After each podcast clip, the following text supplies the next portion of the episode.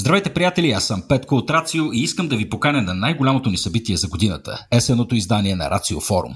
На 19 ноември в София Тек Парк ще се срещнем с доктор Ерика Макалистър от Природонаучния музей в Лондон, доктор Максимилиан Гюнтер от Европейската космическа агенция и доктор Стивън Голдфарб от ЦЕРН.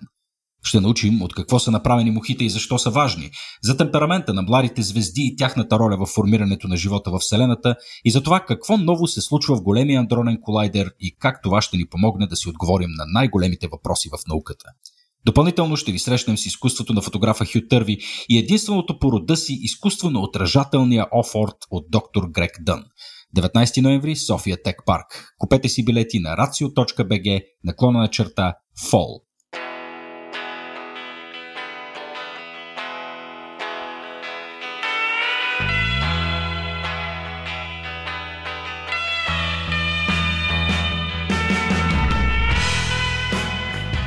Здравейте, приятели, аз съм Петко, а вие слушате Рацио Уикли, седмичният ни подкаст за най-интересното от света на науката през изминалата седмица. Днес с Никола Кереко ще обърнем малко повече внимание на космоса, но преди това, разбира се, на вас да ви благодарим за това, че ни обръщате внимание на нас, за това, че разказвате за този подкаст и че го подкрепяте както намерите за добре. Никола, все още се намираме май в месеца на космоса.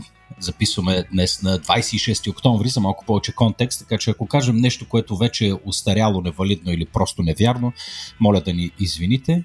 Вие вероятно слушате това в какво се пада? Понеделник, нали? Както в понеделник, последният ден на октомври, точно след като сме сменили часовото време, тогава невероятно ни слушате. Тогава ли се не знам, да, не знам вече дали ще се, се, се адаптирали към новото време, но щете, не щете, това е положението. Смятай колко дразним всички в момента, които са си насътръщни към.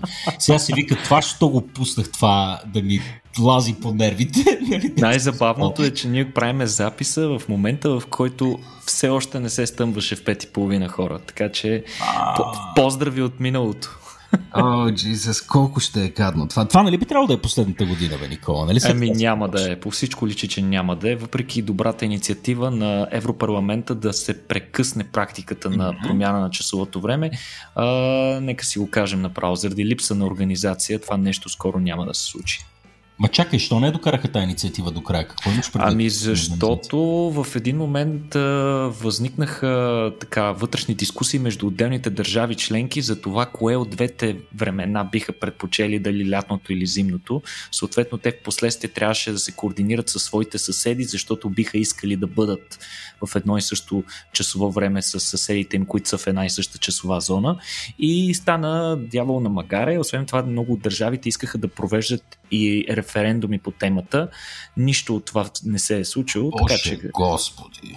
Типичната европейска бюрокрация. А, 100% е в действие. е казал някаква тъпотия. Нали, това. Да не коментираме политика. Айде, добре. Ами, аре малко за космос да си поговорим, Никола. Откъде искаш да започнем, приятел? Какво имаш за мен? Ще почнем от нещо необичайно.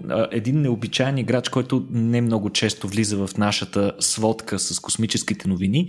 И това е Индийската космическа агенция, която в крайна сметка постигна огромен успех тази седмица, като успя да изпрати, а, то вече по-скоро в а, края на миналата седмица, успя да спомогне а, развитието на едно от а, така, сателитните съзвездия за бродкастване на сателитен интернет, OneWeb. Нали, ние, сме свикнали доста да си говорим за Starlink, но това е основният конкурент на Starlink, OneWeb, а, начало с Безос, разбира се, но а, той е консорциум, който включва множество компании под една обща шапка.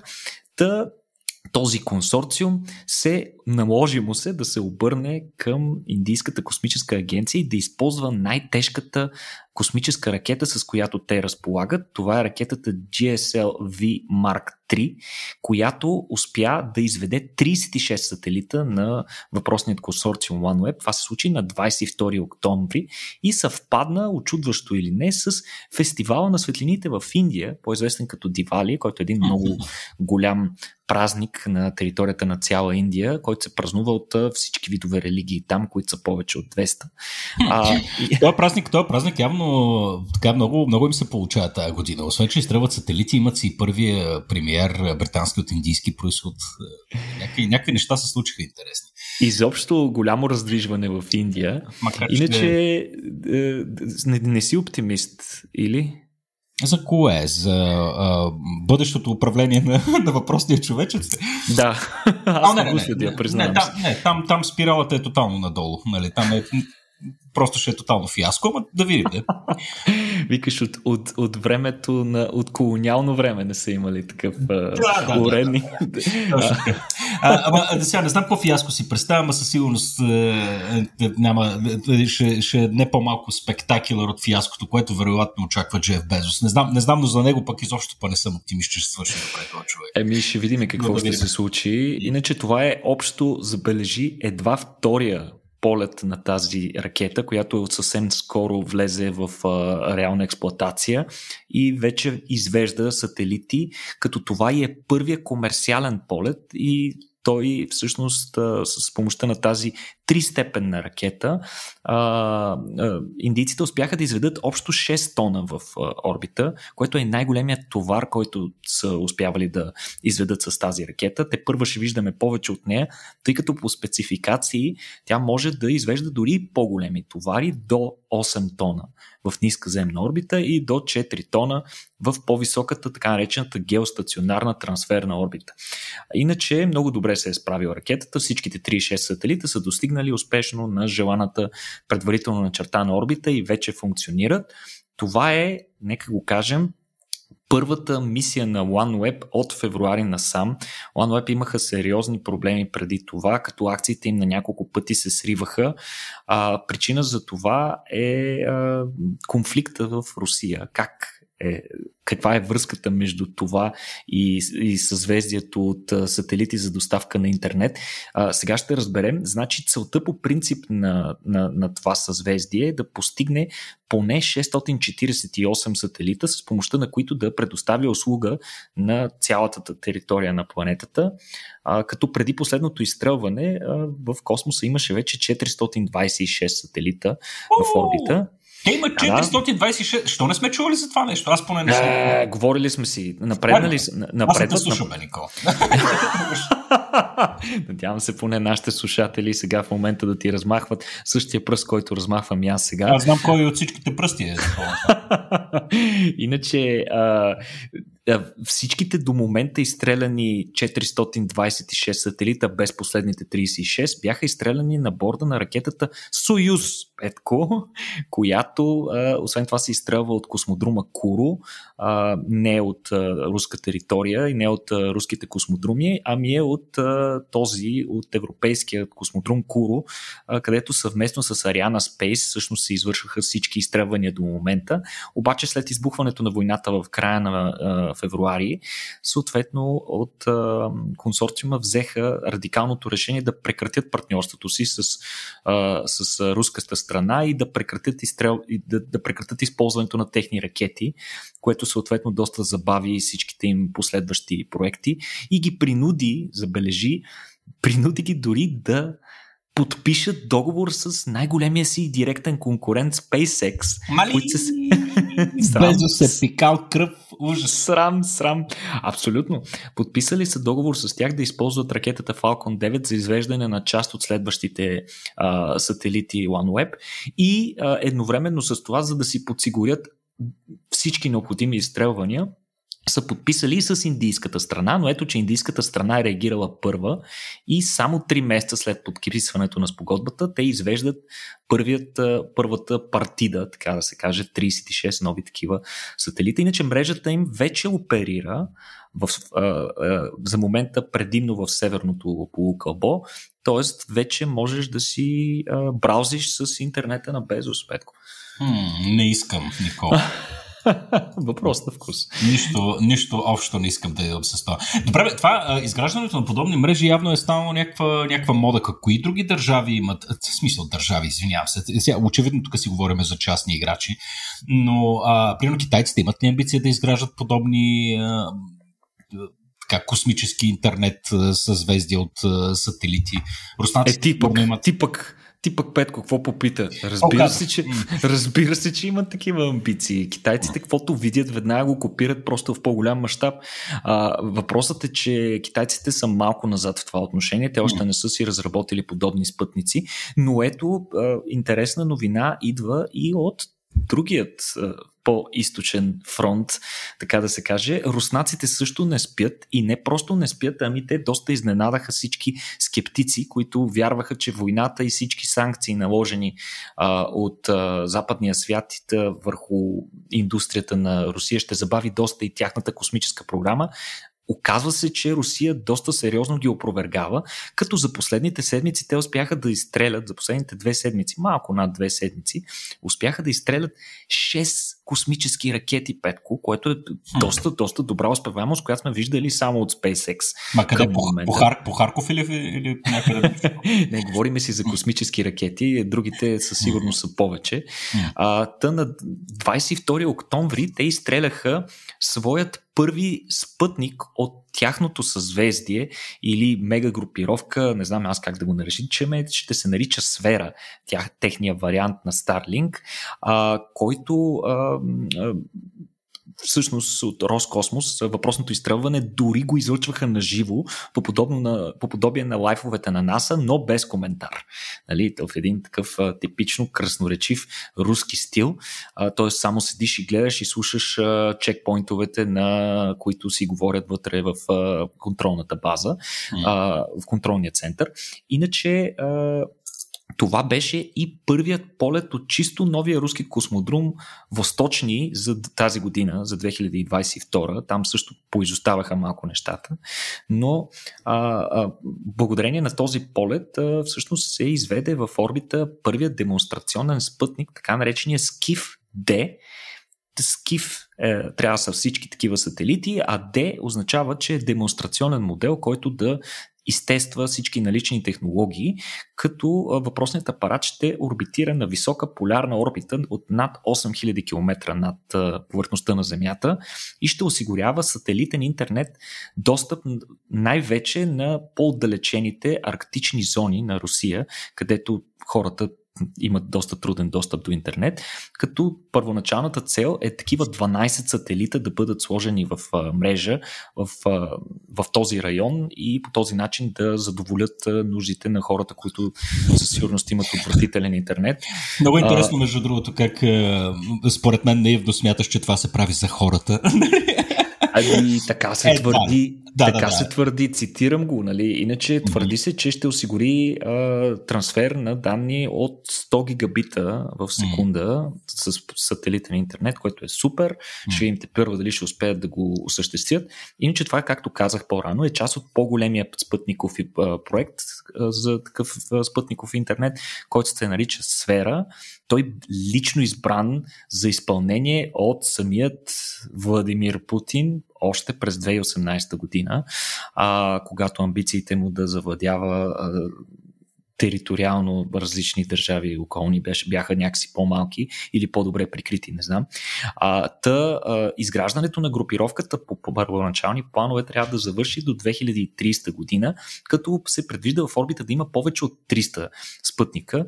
Виждаш, че а, очевидно а, и, и, и програмата на Безос, както и тази на Русия, е доста по-скромна, а, с доста по-малко сателити, съответно доста по-малко възможности, с предвиждане на доста по-малко а, така, дебит данни, които да се превеждат през тези сателити, тъй като за сравнение само ще кажа, към момента на SpaceX а, а, Мега Constellation, нали, мега групировката на SpaceX Starlink разполага с над 3200 спътника в орбита, които са функционални. Иначе Skiff D летя като вторичен полезен товар на борда на тази ракета, тъй като основната и задача беше да изведе други три спътника с помощта на ракетата Союз 2.1b тези три други сателита всъщност са телекомуникационни сателити от групата GONETS-M. Всеки от тях тежи 280 кг. Те са по-известни в западния свят като Messenger M. А, та, тези сателити се присъединиха към другите вече функционални сателити в орбита, които са някъде около 1500 км над Земята си се въртят. А, те осигуряват сателитна комуникация под целия свят, така поне твърди руската страна. Иначе, вече, както споменах, това беше шестият последен полет от а, всички, които бяха извършени в последните малко над две седмици. Първият беше извършен още на 9 октомври, когато беше изведен един а, навигационен спътник от мрежата ГЛОНАС а, от а, космодрума Присецк. А, също така а, на борда пък на ракета Протон М беше, бяха изстреляни няколко комуникационни сателита на а, анголското правителство от а, космодрума Байконур на 12 октомври, а пък на борда на новата им ракета Ангара беше изстрелян един доста мистериозен товар. А, военният шпионски спътник, който знаем много малко за него точно какво прави и как го прави. Той се нарича МК-3 и всичките опити на а, такива космически ентусиасти да се здобият с повече данни за него се натъкнаха на абсолютна черна дупка. Никой не знае какво прави и как оперира. Той също беше изстрелян от а, космодрума Присецк на 15 а, октомври, а пък а, отново пък на борда на ракета Союз бяха изстреляни два също странни и неизве... с неизвестно предназначение а, военни спътника на а, 21 октомври отново от Присецк. Иначе пос... предпоследният пък полет, той беше съвсем наскоро, а, 25 срещу 26 октомври ракетата носител Союз от Байконур изведе роботизирания товарен апарат Прогрес – който ще достави важни товари на Международната космическа станция, предимно за нуждите на руската страна и на руските астронавти, експерименти и такива неща. Иначе, няколко дни пък по-рано изгоря другият прогрес, който а, се завърна триумфално на Земята при контакта с атмосферата, на която се запали и изгоря напълно в атмосферата, а, след като престоя 8 месеца скачен с а, станцията. Иначе, говорейки си за това и за интересните амбиции на руската страна, няма как да не отбележим, че това изгаряне на предишният прогрес, на предишния товарен апарат, а, не мина съвсем, съвсем без а, необходимата драма. А, оказа се, че на Международната космическа станция отново и се наложи да извършва маневри, за да избегне отломки от разпръснати от руският тест на антиспътниково оръжие, който беше извършен а, а, точно преди около година, ноември 2021. И всъщност преди да изгори предишния прогрес, използва двигателите си и а, всичкото си останало гориво, които работеха в продължение на около малко над 5 минути, за да изведат Международната космическа станция на безопасно разстояние от потока от отломки, а, които останаха от въпросния тест, при който старият съветски сателит Космос 1408 беше взривен като демонстрация какви хубави ракети имат руснаците. Виждаме ги действия, да, напроса е цъфнали. А само, само да опитам, това нещо трябва да се случва периодично, предполагам, нали? Така, ти отломките се въртят в орбита, или? Ами, те са много непредсказуеми, Петко. Те се движат с различна скорост, в различна посока и за това всичко е ситуационно. А, предишната подобна маневра, а, тъй като подобна маневра не се случва за първ път тази година, едва ли някой ще се изненада, а, през юни месец тази година сходна маневра се наложи да извърши Международната космическа станция, отново заради фрагменти от абсолютно същия сателит. А, така че там ситуацията е малко, хората са непрекъснато под тревога и са готови да се задействат веднага. Тук в случая, според мен, голямата ирония е наистина, че а, руски космически апарат се използва за да се спаси Международната космическа станция от отломки от руски спътник, предизвикан от руска руски тест на антисателитно оръжие. Изобщо е, е, е, един тотален буламач в, в космоса напоследък.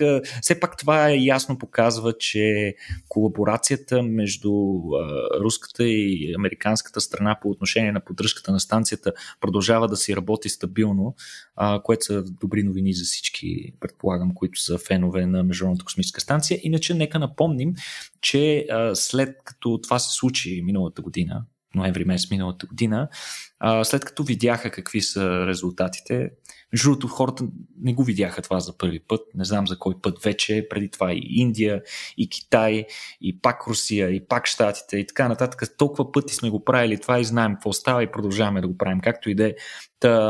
Вече убедени от огромния риск на който са подложени астронавтите в космоса, както и всички останали сателити, които оперират там и огромната ни от е, сателитните услуги, съответно това принуди много държави да прибегнат към а, нещо доста решително. Те подписаха спогодба, с която се съгласяват да не прибягват към тестове на подобен тип оръжие в бъдеще.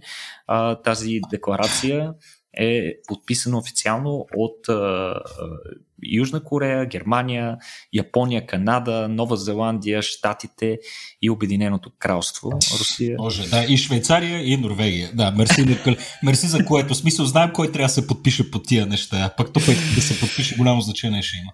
Нали, Северна Корея, Иран, Китай. Нали, смисъл, къде са тия държави? Гати с погодбата, едно голямо нищо. Ужас. А... Еми, е, Петко, това да. е, това е положението. А, но, но, но аз наистина, наистина се радвам, че вече виждаме подобен тип колаборация. Сега наскоро нали, и руски астронавт се вози на частния космически кораб на SpaceX. Видяхме малко преди това пък американец се води за пореден път на Союз. Така че имаме някакви сигнали, поне, че космическото сътрудничество, въпреки влушаващите се международни отношения, прави изключение и продължава mm-hmm. да съществува. Между другото, това е много силен а, сигнал. А, последната изключително висока активност и успеваемост на а, руските космически амбиции, показва ясно промяна в траекторията на, на развитие на нещата на космическия фронт, което със сигурност е, до голяма степен се дължи на новия и шеф, който замени Рогозин, mm. а, а, който между другото излязаха много интересни снимки с него. Мисля, че го бяха хванали на някаква служба към военните да пренася военна екипировка и да отговаря за разпределянето на, на, на зимни униформи за, за руската армия. а, не знам дали е прогрес oh, Боже за него да. това, но малко hands-on experience а, за него. а, но, но наистина, в смисъл, веднага се забеляза промяната в, а, mm. в управлението на Роскосмос. А, надяваме се този курс да продължи и, и традиционно нали, новият шеф, който продължавам да не му помня името, а, можеш да ми, да ми напомниш как се казва? А, не, Никола, никакъв, никакъв шанс. Аз в а... момента съм изпълнен с такова омерзение, че да... Ами, та, новия шеф, той по принцип се слави, че е много по-комуникативен, поддържа двустранни а, отношения активно с американската страна и другите партньори от Европейската космическа агенция, както и от японската и така нататък. Така че той е много по-колаборативен, със сигурност а, явно и очевидно по-лесно се разбират хора с него. Сигурен съм, разбира се, че ако някой по-отгоре, например Путин му скръцне с зъби, той ще смени курса, но поне за сега се долавят много добри сигнали за това как ще се случват нещата в космоса. Ох, да, не, смисъл по отношение на сътрудничество и всякакъв тип, такъв, такъв тип неща, дали особено критична инфраструктура, която в момента се намира в космоса, нейното опазване и така нататък. Да, естествено, че тук съм на една страница с тебе. От друга страна съм естествено изкушен да си пожелавам пълен провал във всяка една сфера, с която се захванат в момента. И знам, че това е някаква емоционална моя си реакция, но такова историческото време, в което живеем в момента. Някакси съм изпълнен с ненавист и не мога да им се зарадвам. А, общо взето си гледат работите да да им паднат всички сателити на главите. Е, кълнеш като циганка. Значи. Не им, не им вярвам за 5 стотинки, разбираш, ще ми казваш ти интернет, за да имат хората в Мурмански интернет. Не е вярно. Знаем всички е, за какво го правят. За 5 стотинки не им вярвам. Само, е? три, само три и половина сателита с военно предназначение изстреляха да, последно да, Да, да, да. Така че, моля ти се, да. Изобщо техните успехи винаги с щипка сол. Както и при другите, естествено, при е, китайците, защото сега... А, да, в смисъл, като...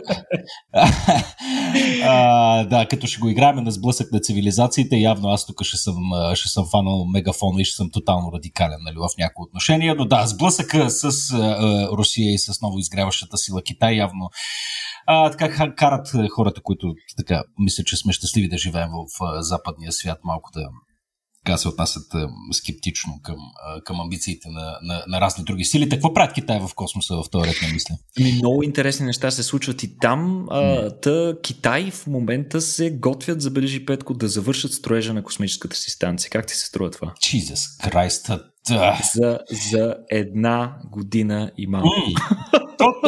Аз няма да се очудя след на, на, така до година по същото време си говорим за генетично модифицирани хора, които се разхождат с космоса без кафандри, примерно. Да, нещата определено, определено дигнаха залога много. Традиционно от Китай не, не, не се тупат толкова в гърдите за големите успехи, които правят. За една година. Това, Абсолютно, те направо, направо е потрясаващо това нещо. А, за сметка на това, както сме споменавали в предишни епизоди, стила им, който налагат, е в типичен източен стил, без да се хвалят много, но хората си следват стриктно а, предварително начертаните планове и срокове. Та а, сега те изразиха ясното си намерение, че до края на ноември искат да завършат космическата си станция, като за целта си ще добавят последният модул, а, като на 25 октомври, т.е. вчера спрямо нас и преди около седмица спрямо нашите слушатели, а, ракетата носител Long March 5 заедно с лабораторният модул Mentian, новият, новият модул, който ще бъде прикачен към космическата им станция, беше изведен, ракетата заедно с модула на борда, беше изведена на стартовата площадка на космодрума в Уенчан, което очевидно показва, че предстои скорошно изстрелване по предварителна информация, изстрелването е насрочено за 31 октомври, т.е. вероятно когато нашите слушатели ни слушат, тази ракета трябва да е извела последният модул. През юли тази година напомням, че беше изстрелян и прикачен първият от двата лабораторни модула, Wentian, а сега нали, предстои изстрелването и прикрепянето на втория, Mentian. А, сега, а, когато и Mentian бъде окончателно скачен, орбиталната станция или поне първоначалният план за това как тя, тя трябва да изглежда, ще добие а, завършен вид и в завършения си вид тя ще има една такава теобразна форма, при която така дългото рамо ще бъде от а, основният модул, който беше изведен първи, а двете странични части ще бъдат от а, допълнителните два модула, които, ще, които се свързват към нея.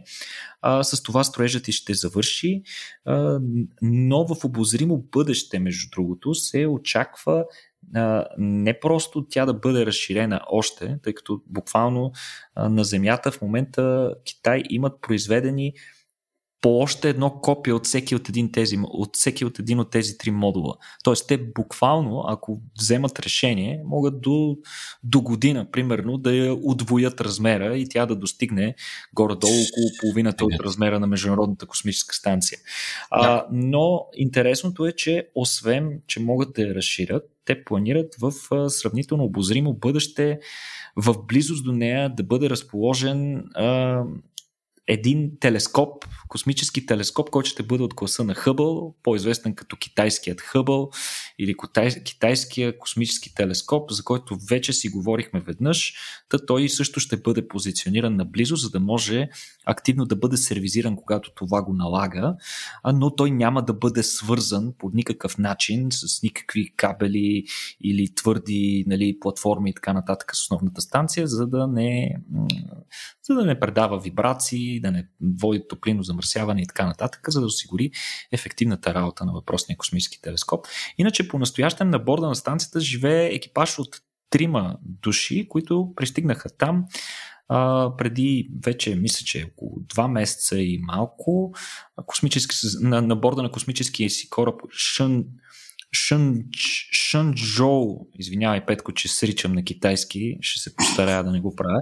Та Шънчжоу 14, а, та, именно на тях се пада честа да завършат строежа на орбиталния комплекс. Те вече а, осъществиха връзката и свързаха системите на основната база с, с първата, с Уентян, първата такава лаборатория, те ще участват и при свързването на втората. Със сигурност този екипаж ще влезе в историята на, на, на космическата индустрия на Китай. Иначе по-късно през ноември към тях ще се присъедини следващият екипаж, на борда на следващия им кораб Шънчжоу 15, които ще са нови трима тайконавти а, и те всъщност ще се нанесат вече и в новите си а, стаи, които ще са на борда на новия модул, който вече ще може а, с, с добавянето на новия модул в а, новата китайска станция ще могат да живеят до 6 човека. Така че това ще е и първото застъпване на екипажи, които ще живеят заедно а, на борда. Така че буквално за една година Китай ни показа как се правят нещата в космоса, Петко. Не знам, не знам такова какво да мисля. Доста, доста бързо и любопитно ми е дали... Да, да знам, защото сме виждали подобни осъществяването на подобни амбициозни планове, които така често пъти са продукти на бюрократичен и политически натиск и виждаме като резултат, че често пъти стават гафове. нали, тук говорим конкретно за изстрелването на на Колумбия, ранните дни на програмата Аполо, ранните години на съветската космическа програма, където нали, всичко трябваше да се случва някакси бързо, защото бяха в едно активно състезание и хора си умряха от цялата тая работа и не знам а, не знам тази скорост как да я интерпретирам. Дали наистина е знак за някаква форма на прогрес а, или китайците демонстрират едни амбиции, които не знам, да не направят гаф. Ама, а, нали, тук няма да, да им пожелавам да им падат сателити на главата на тях. Още не са заслужили моя безмилостен гняв. а, надявам се и да не го, да не го докарат до там, не че особено им пука. Но, Никола, предлагам да излезе все пак вече от космоса, ако искаш, и да видим какво става с другите, другите новини. Не, не знам, някаква рибна тема си потванал тук. Да, направо от космоса се гмурваме в океана, Петко. Аз това предлагам човек, да направим. Е, човек, аз, аз предлагам просто да спра да ти гледам бележките, защото то е някакво нелепо. Е. Как се чешат рибите? Защо искам да знам Никола? Смисъл, защо искам да знам Добре. как се чеше. Смисъл, как Добре. се чеше тактилно, майка му стара. Докосват се, да не знам, оттъркват се в нещо. Аре да те видя, давай сега. Добре, Петко, не ти ли се е случвало, сигурно не веднъж ти се е случвало да се опиташ да се поставиш на място на друго живо същество, просто за да си представиш какъв е неговия живот, какви са неговите проблеми и предизвикателства, пред които се изправя. И сега тук това, с което ще се опитам аз пък теб да те предизвикам, е да си представиш, че си риба. И както си плуваш, нали, изведнъж те засърбява нещо. И сега логичният въпрос е какво правиш, ако си в открития океан и те засърби. И буквално, нали, сега може а, да не е нещо. Звучи, може да звучи не е... като проблем, между другото. Нали? Имаш предвид, ако няма особено никакви скали, корали наоколо. Нямаш, нямаш скали, корали, нямаш нищо в открития океан. Сега, то може да не е нищо особено. Примерно може да е някаква износена люспа или нещо, кожата ти да се бели, ама може да е нещо сериозно. Например, някой паразит, който в същия момент се опитва да се прикрепи за теб. Той е паразит, че ти пие кръвчицата, даже може и да те зарази с някакво смъртоносно заболяване. Ти нямаш ръце, и няма нищо подходящо, в което Сигурно ще заровя в пясъка, да знам. Това си представям. В смисъл, трябва да има някаква повърхност в повърхност там, за да се случи това. Еми, е, сега точно на този въпрос са успели да намерят интересно решение рибите и конкретно учените са успели дори да го наблюдават, като те, това им се е случило случайно, тъй като те са преглеждали хиляди часове записи от подводни камери и са се натъкнали на много необичайно и неочаквано от тях поведение. Та става дума, наблюдавали са как жълтопера риба тон – се приближава много внимателно не до какво да е, а до копринена акула, Петко, който е една от uh, Apex предаторите в океана, нали? върховите хищници в океана и с същата тази смелост, с която се приближаваш до върховия хищник, въпросната риба така елегантно се е оттъркала в опашната част на акулата. А, сега, това, те трудно са можели да го интерпретират това, обаче са го забелязали още няколко пъти, като са се разровили във въпросните архивни кадри. те са записали примери за подобно поведение и при други риби в трите океана, в Тихия, в Атлантическия, в Индийския океан. Очевидно става дума за някакъв тип естествено запазено поведение. Най-вероятната причина за подобно поведение е да се а, задоволи така сърбежа, който а, мъчи горките животни, и, а пък който най-вероятно възниква като първопричина за цел да се премахнат паразити, мъртва кожа или за да се реагира на други дразнители. И когато наоколо в открития океан, когато не си в близост до някакъв риф, когато наоколо нямат подходящи предмети, единственият подходящ предмет е друга риба. Обаче, учените са направили много интересна статистика, с което са установили, че повечето риби предпочитат акулите пред други риби. Искат да се търкат в акулите. Нали? Колкото и е, така да звучи като нещо високо адреналинно, ми те си падат по акулите. И сега на какво се дължи това? учените, тяхната спекулация е, че всъщност кожата на акулите е малко по-специфична от тази на повечето други видове риби, тъй като те са представители на така наречените а, хрустялни риби. И те имат малко по-различно устройство, по-примитивни и така нататък, но кожата им по-специално по повърхността на кожата им тя е изпълнена с специфични твърди микроизрастъчета, които се наричат дермални дентикули. Ефекта от тези дентикули е, че когато си прокараш ръката по една кула, усещаш такова съпротивление, триене, подобно на шкурка, което означава, че акулите са най-универсалната универсалната и мечтана чешалка в океана.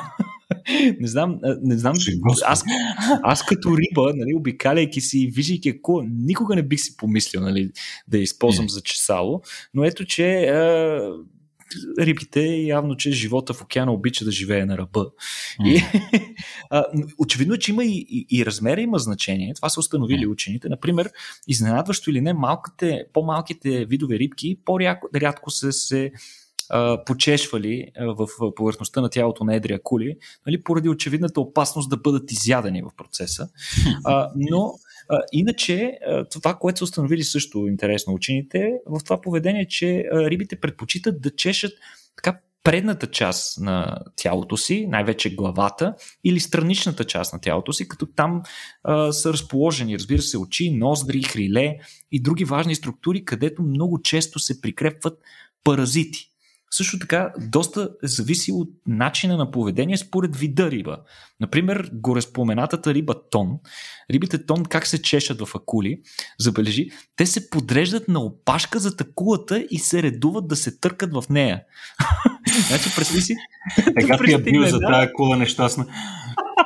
Аз вече почвам наистина да се чувствам на горката акула. Той е като, като а, в а, Америка, нали, тези бушчетата, с, дето продават сладолет, като спре някъде и от всички страни се спускат деца и налазват бушчето. Нещо подобно се случва, вероятно, и на акулата.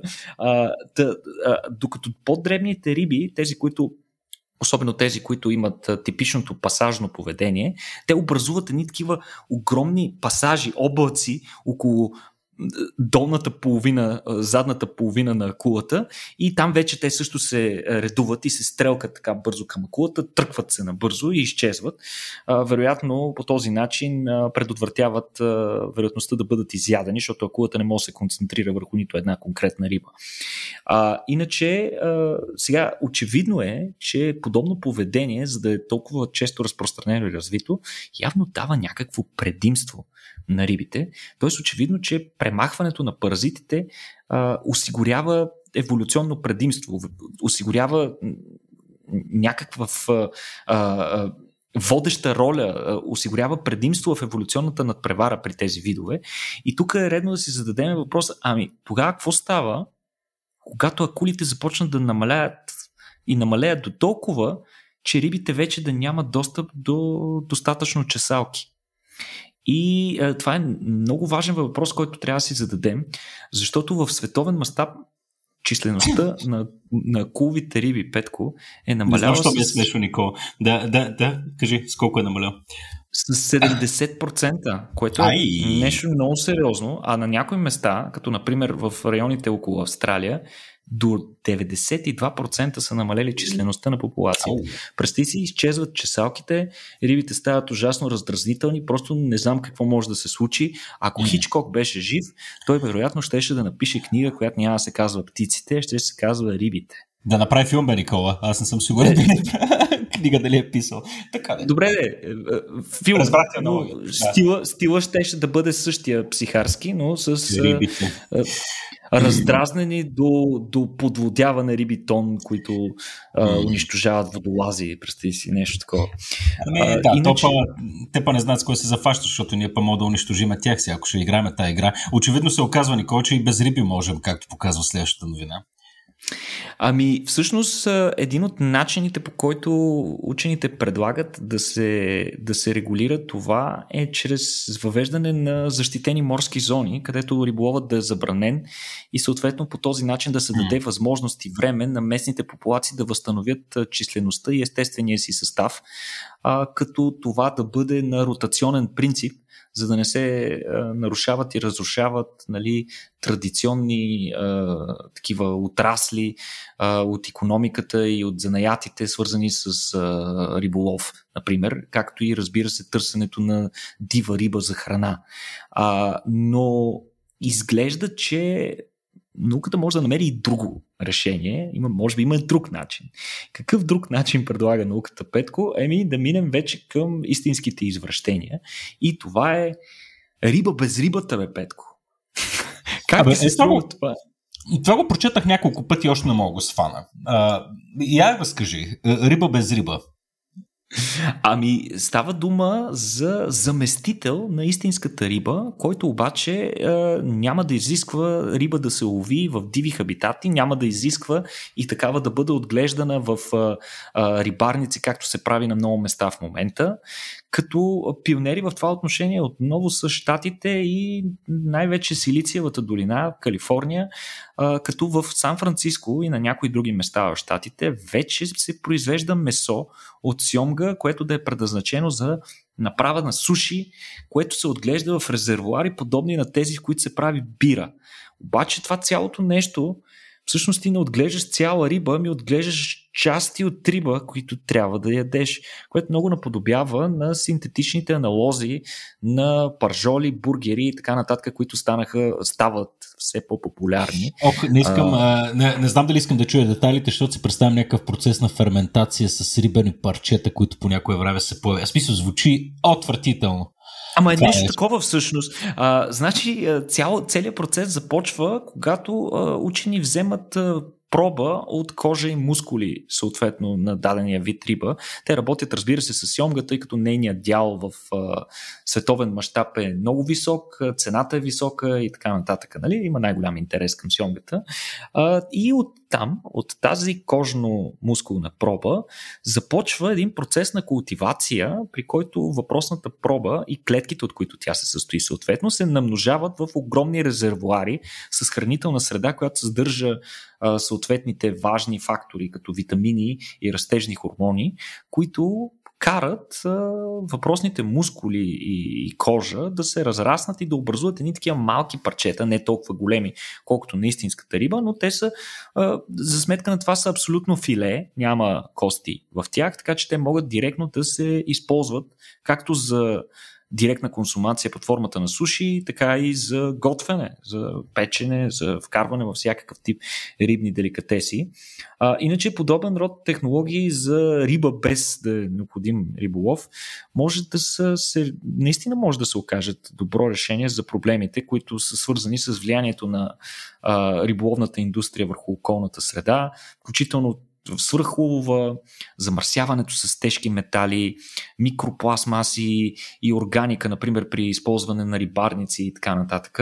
А, иначе в момента колко е голям този проблем? И то очевидно е толкова голям, колкото и другите ни големи проблеми, за съжаление, а, тъй като консумацията на морски продукти в наши дни е достигнала много сериозен пик и за съжаление темпа на разрастването продължава, т.е. няма скоро не изглежда скоро да намалее търсенето на риба, а пък за сметка на това екосистемите, океанските екосистеми вече изнемогват и съответно на много места самите рибари докладват, че всяка следваща година нивото на улов пада, т.е. числеността се изчерпва.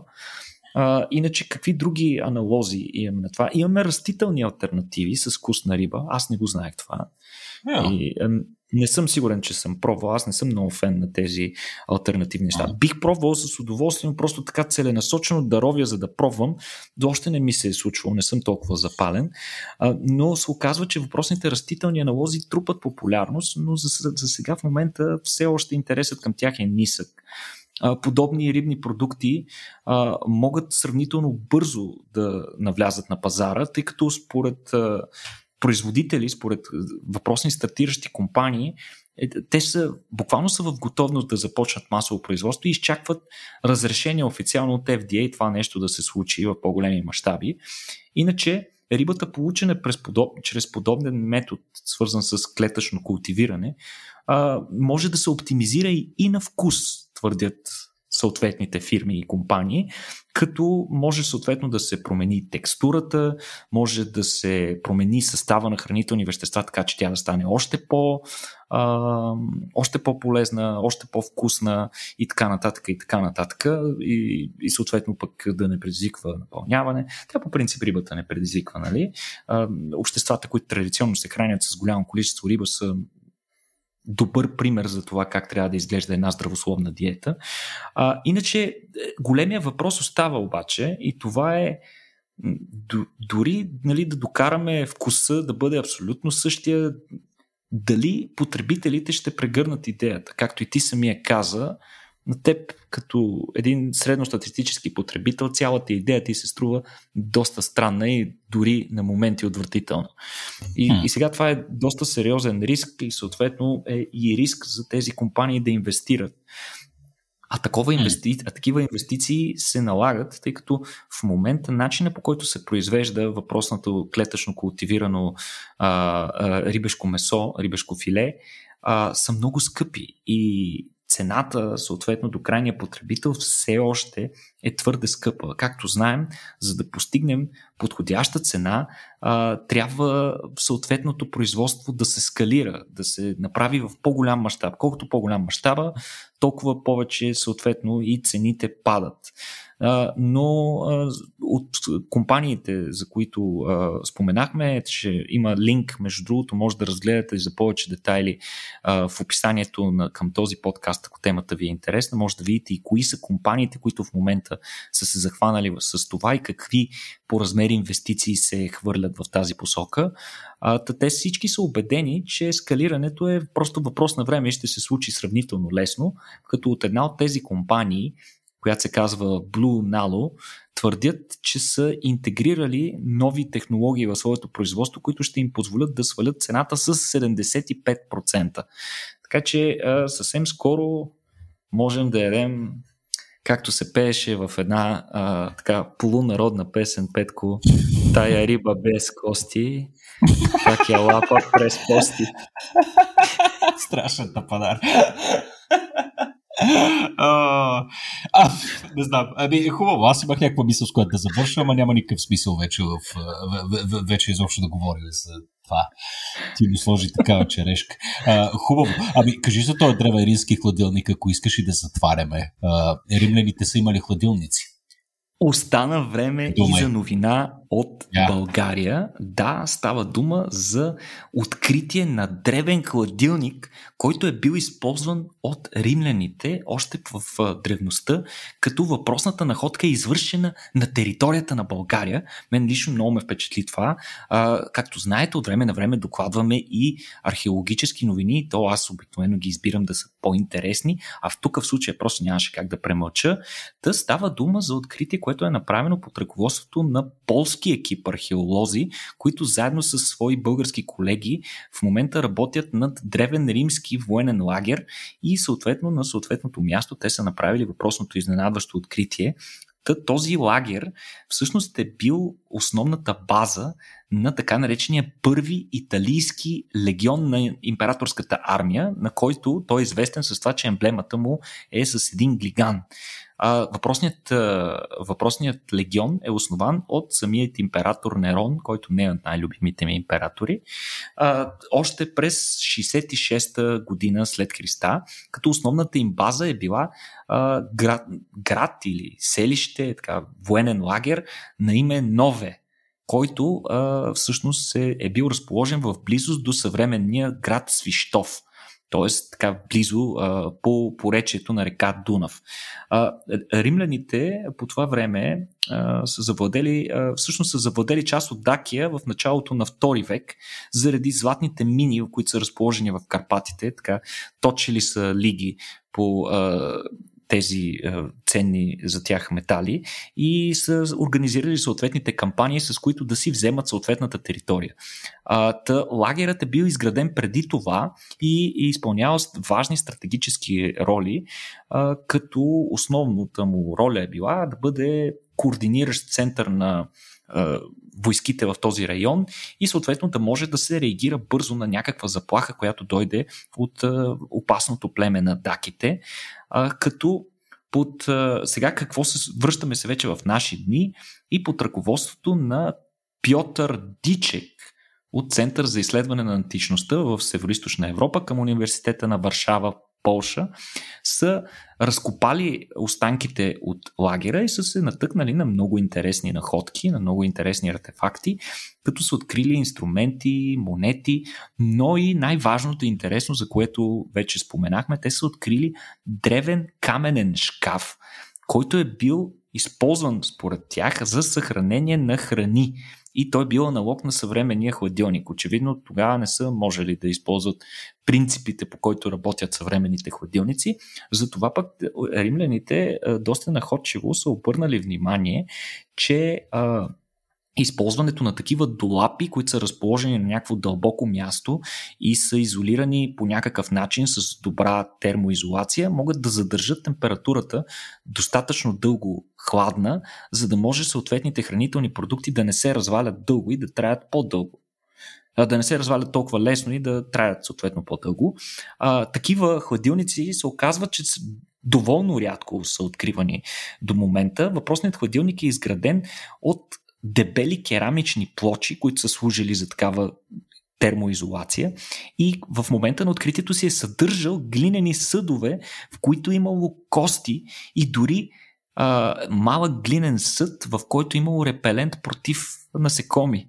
А, тоест, едно време са знаели, обърнали са внимание, че а, наличието на насекоми наоколо води до по-бързо разваляне на хранителните продукти. Затова са прилагали различни видове а, такива растителни продукти най-често, направени от етеричните им масла, които са отблъсквали а, насекомите. Иначе анализа на костите показва, че те са били печени, т.е. вътре в хладилника те, той е бил намерен в такъв начин, представи си как някой си е прибрал храната, затворил в хладилника, затворил хладилника и някой го е разкопал това нещо след 2000 години. Та нещо подобно са се натъкнали археолозите, което мен лично много, много ме впечатлява. Доста яко. Аз сега си мислех, ако сега се срути е, къщата на главата ми и всичко отиде по дяволите и след 2000 години мои, така, на мои, така да някакви археолози откопаят моя хладилник, какви ли изводи ще си изведат? За теб като човек, много ми е интересно. Да, за секунда се замислих да, да, да, да, да Ама със сигурност ще, ще останат повече неща, защото разни пластмаси и работи едва ли ще се повлияят mm. много съществено. Mm. Да, да. А, Ами добре, Нико, благодаря ти много, приятели. Особено факта, че завърши с археология, го възприемам като така личен, личен комплимент е, към, към мене си, не го правиш често. Знам, че историята на мен ми е, ми е слабост, така че благодаря ти за това. А, ами това е добре, благодаря ви много и на вас, скъпи приятели. Надявам се, че смяната на часовете наистина не ви се е отразила чак толкова гадно, колкото предполагахме в началото. Абе няма какво се лъжа. Най-вероятно ви е гадно и на всички ви, но деца вика, Дупе знае 2200, всички ще свикнем и с това. Дупе знае 2200, тая риба без кости. Днеска сме много много сме духовити. Отпуснах, от, отпуснахме се много, да. Отпуснахме му края, да, да. Надигнахме малко завесата за това какви простаци сме всъщност, когато сме на маса. Нищо.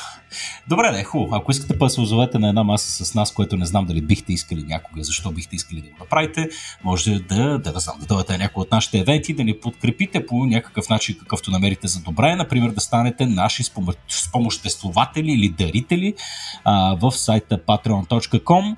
А, ще, се, ще се стараем се да правим регулярни събития за а, хората, които, а, които подпомагат нашата организация, така да гледаме веднъж на колко на два месеца поне, да се събираме, да подпиваме, да си кажем по 5-6 приказки, така че да, ако искате да се запознаем някой ден в живо, това е един от приятните начини това да се случи. А, ами, това е, окей. Благодаря много, Никола, благодаря и на всички вас и ще се чуем и следващия път. Чао!